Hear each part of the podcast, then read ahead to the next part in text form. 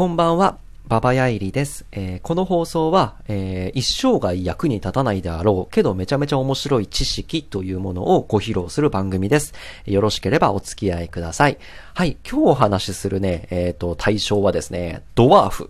についてです。ドワーフですね。で、まあ僕はね、絵を描いてます。で、絵を描くための下調べとして、まあ伝説上の生き物みたいなものをね、えっ、ー、と、調査するっていうか研究する、うんと、調べることがあって、えー、その中でね、面白いなこれって思った、うんと、多分誰の役にも立たないであろう知識というのをご披露していきたいなっていうね、えそんな感じです。で、今日はね、ドワーフについてお話しするんですけど、うんとね、あ、これもドワーフが作ったんだっていう、うんと、まあ、優秀な匠の鍛冶師、ドワーフが、えっ、と、作った、えっ、と、まあ、伝説上のね、えっ、と、ものですね。あこれもドワーフ作ったんだっていうのがね、結構面白かったんで、えドワーフについてお話をしたいっていう感じです。はい、では行きます。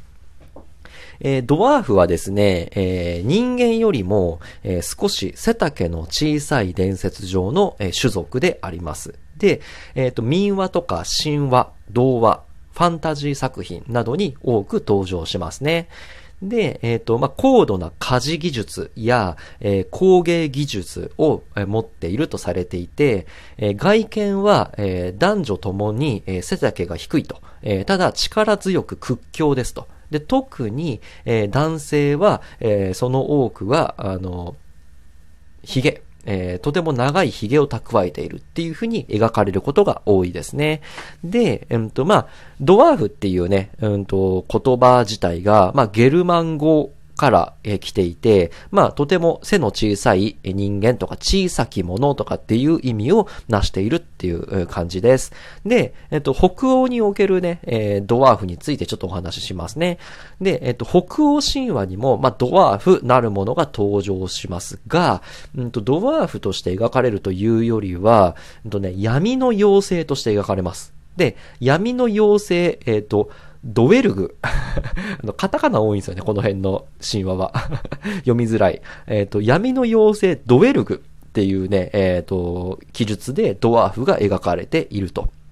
で、えっ、ー、とね、太古の巨人、えー、ユミルっていうやつがいて、そいつのね、死体が、えっ、と、大地になったと。で、その大地から、ユミルっていう巨人の死体だった大地から、えー、生まれてきたのが、あの、妖精、えー、ドエルグえー、イコールドワーフであると言われてます。で、その生まれた当時は、ドワーフというのはウジ虫だったらしいです。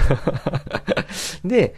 えっ、ー、と、そのウジ虫が、えっ、ー、と、神々の意志により、まあ、人に似たね、えー、姿と知性を与えられたと。で、えー、その後も、あの、地中を好んで、えっ、ー、と、岩穴とかで暮らし出したって。まあ、もともとウジ虫だったって話なんですよね。すごいですよね。で、えっ、ー、とね、まあ、ドワーフ、彼らは、えっ、ー、と、信仰の対象ではなくて、しばしば、えー、神々と対立する立場で描かれたりしてます。えー、ただ、まあ、対価に応じて、神々のために、えー、魔力のこもった武器とか宝とかってのを、えー、まあ、作るっていう存在。で、そんな感じで、えっ、と、優れた家事師として描かれることが多いと。で、闇の妖精ドゥエルグ、えー、イコールドワーフは、えっ、と、太陽の光を浴びるとね、石になると。えー、もしくは、えー、体が弾けの飛んで死ぬっていうふうにね、言われてたりしてます。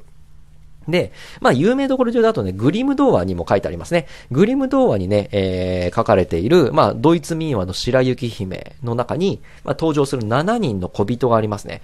彼らはドワーフというふうに言われてます。で、えっ、ー、と、まあ、民話の伝承の中の、まあ、ドワーフっていうのは、まあ、実はさらに奇怪な姿をしていて、えー、まあ、とっても醜くて、えー、老人のような皮膚を持って、えー、立った姿勢のまま、腕が、えー、地面につくほど長いっていうね 非常になんか怖い、奇怪な姿で、えー、ドワーフが描かれている、えー、民間伝承もあります。で、3歳で成人して、7歳で老人の姿になるんですって。で、えっ、ー、と、また、あの、女の人、女性というのが存在しないと。えー、で、えー、新しいドワーフっていうのは石から作られるとかっていうふうに言われている。でも様々なね、描かれ方でドワーフというのは広く民間伝承の中にも語り継がれているという話ですね。ただ、まあ、あの、まあ、継承、いわゆるこう、下げすんだね、えー、呼び方としてドワーフっていう言葉が使われていた時代もありました。で、まあ、あの、いわゆる奇形の人ですね。えっ、ー、と、現代作、あの、世界においても、あの、遺伝子異常によって、うん、なんて言うんだろうな、えー、腕が短かったり足が短かったりするっていうね、えー、そういう人ももちろんいらっしゃるんですが、まあそれを奇形でね、えー、まあ、生きづらかった世界が、あの時代があったと。で、彼らはドワーフと言われていたり、えっ、ー、と、ミゼットとかっていう言われ方をして、見せ物小屋であの働かされるドワーフとかね、そういう言い方をされる、ちょっとね、悲しい歴史も、えー、この言葉には混じっているって話ですね。はい。今まではまあ、ドワーフの概要でした。で、ここからがね、ちょっとね、面白いなと思ったんだけど、えっ、ー、と、ドワーフたちが作った、えー、不思議な道具っていうのはね、いくつかあるんですね。それをね、ご紹介したいなと思います。全部で3つですね。で、えっ、ー、と、まず1つ目。スットングの またこれ読みづらいんですけど、スットングの、えー、蜂蜜酒。お酒ですね。えー、っていうのがあります。これ飲んだものに知恵を授けて、誰でも詩人とか学者にしてしまうっていうね。めちゃめちゃいいですね。飲んだらめめちゃめちゃ頭が良くなるという。スットングの、えー、蜂蜜酒。で、これはね、ドワーフの兄弟が、えっ、ー、と、賢者、えー、クバシルっていう人がいたらしいんですって。賢者クバシルの血と、えー、蜂蜜を混ぜて作ったお酒なんですって。で、うんと、まあ、これがね、まあ、めちゃめちゃ貴重なので、まあ、巨人スットングが、えー、まあ、これを奪っていったと。で、えー、スットングの、えー、蜂蜜酒って名前が付けられたんですけど、えー、この蜂蜜酒は最終的に、まあ、あのー、まあ、オーディーンっていうね、神様の策略によって盗み出されたりとかしているらしいです。で、そのつながりで2個目ですね。えっ、と、グングニルっていう槍。ご存知ですか？えっ、ー、と、エヴァンゲリオンの0号機がグングニルって槍を使ってたりとか、または、あの、ファイナルファンタジーの、えっ、ー、と、それこそ召喚獣オーディーンがグングニルっていう槍を投げたりとかしますけど、うんと、まあ、特徴はね、えー、決して狙いを外さず投げたら命中するっていう。そういう、あのまあ、魔装グングニルっていうのは、あの、ドワーフが作ったんですよね。で、グングニルは、まあ、現実の神様、ロキ。から、えー、が作ら、ドワーフに作らせた、えー、財宝の一つですと。で、投げると必ず命中するってのがあって、最終的にオーディーンの武器として活躍したっていうね、えー、そんなものもあります。で、三つ目。うんとね、これはね、鉄い、えー、ニュ、ニュルニル。めちゃめちゃ言いづらい ニュの後にちっちゃいツが入ってルニル。鉄、まあ、要は、鉄の土？えっ、ー、と、金槌みたいなやつですね。えー、金槌ニュ、ニュ、ニュ、ニュ ルニルですね。で、あの、決して割れない、投げれば必ず命中する。えー、使わないときは小さくできるっていうね、そんなあの、鉄のね、えっ、ー、と、金槌ですね。で、これもね、あのー、まあ、現術の神様ロキの、えー、命令で作られた財宝ですね。で、巨人殺しで知られる神様トール。あのね、ペルソナっていうゲームやってるとね、まあ常連なんですけど、あの、ロキとかトールとかって神様 あのね、やってみてください、ぜひ。あの、ペルソナっていうゲームにも出てくるんですけど、トールの持ち物と最終的になったと。で、かなか投げれば必ず命中して、えー、しかも、必ずトールの手元に戻ってくるっていうね で、絶対壊れない。で、使ってない時は小さくできるっていうね、めちゃくちゃ便利な鉄の金槌っていうね、ニョンルニルっていうね、えー、鉄のの金槌を作ったと。まあ、こんな感じでね、まあ、知ってる人はわかるんですよね。ゲームやってる人は結構ね、この辺の知識というか、あの、キーワードはね、ああ、知ってる知ってるっていう感じが、えっ、ー、と、あると思うんですけど、まあ、あの、ドワーフっていうのはね、えー、そういった様々なあ神様が使う武器とか道具を、えー、残しているという話ですね。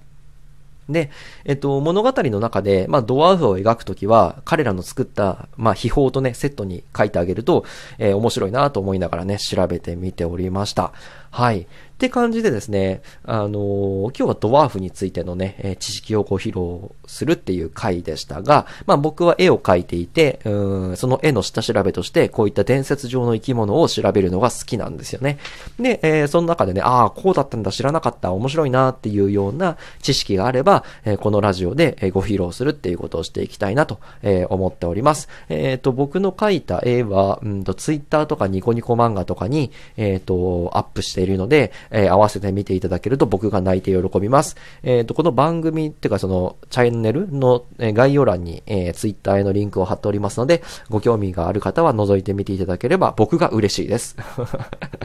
ってことで、えっ、ー、と、今日の、えー、誰に、えー、一生涯、えー、誰の役にも立たないような、えっ、と、知識のご披露は以上とさせていただければと思います。また明日、え更新したいなと思っておりますので、え今後とも末永くお付き合いいただければ幸いです。はい、ということで、えっ、と、今日の放送は以上になります。えご清聴ありがとうございました。また明日お会いしましょう。バイバイ。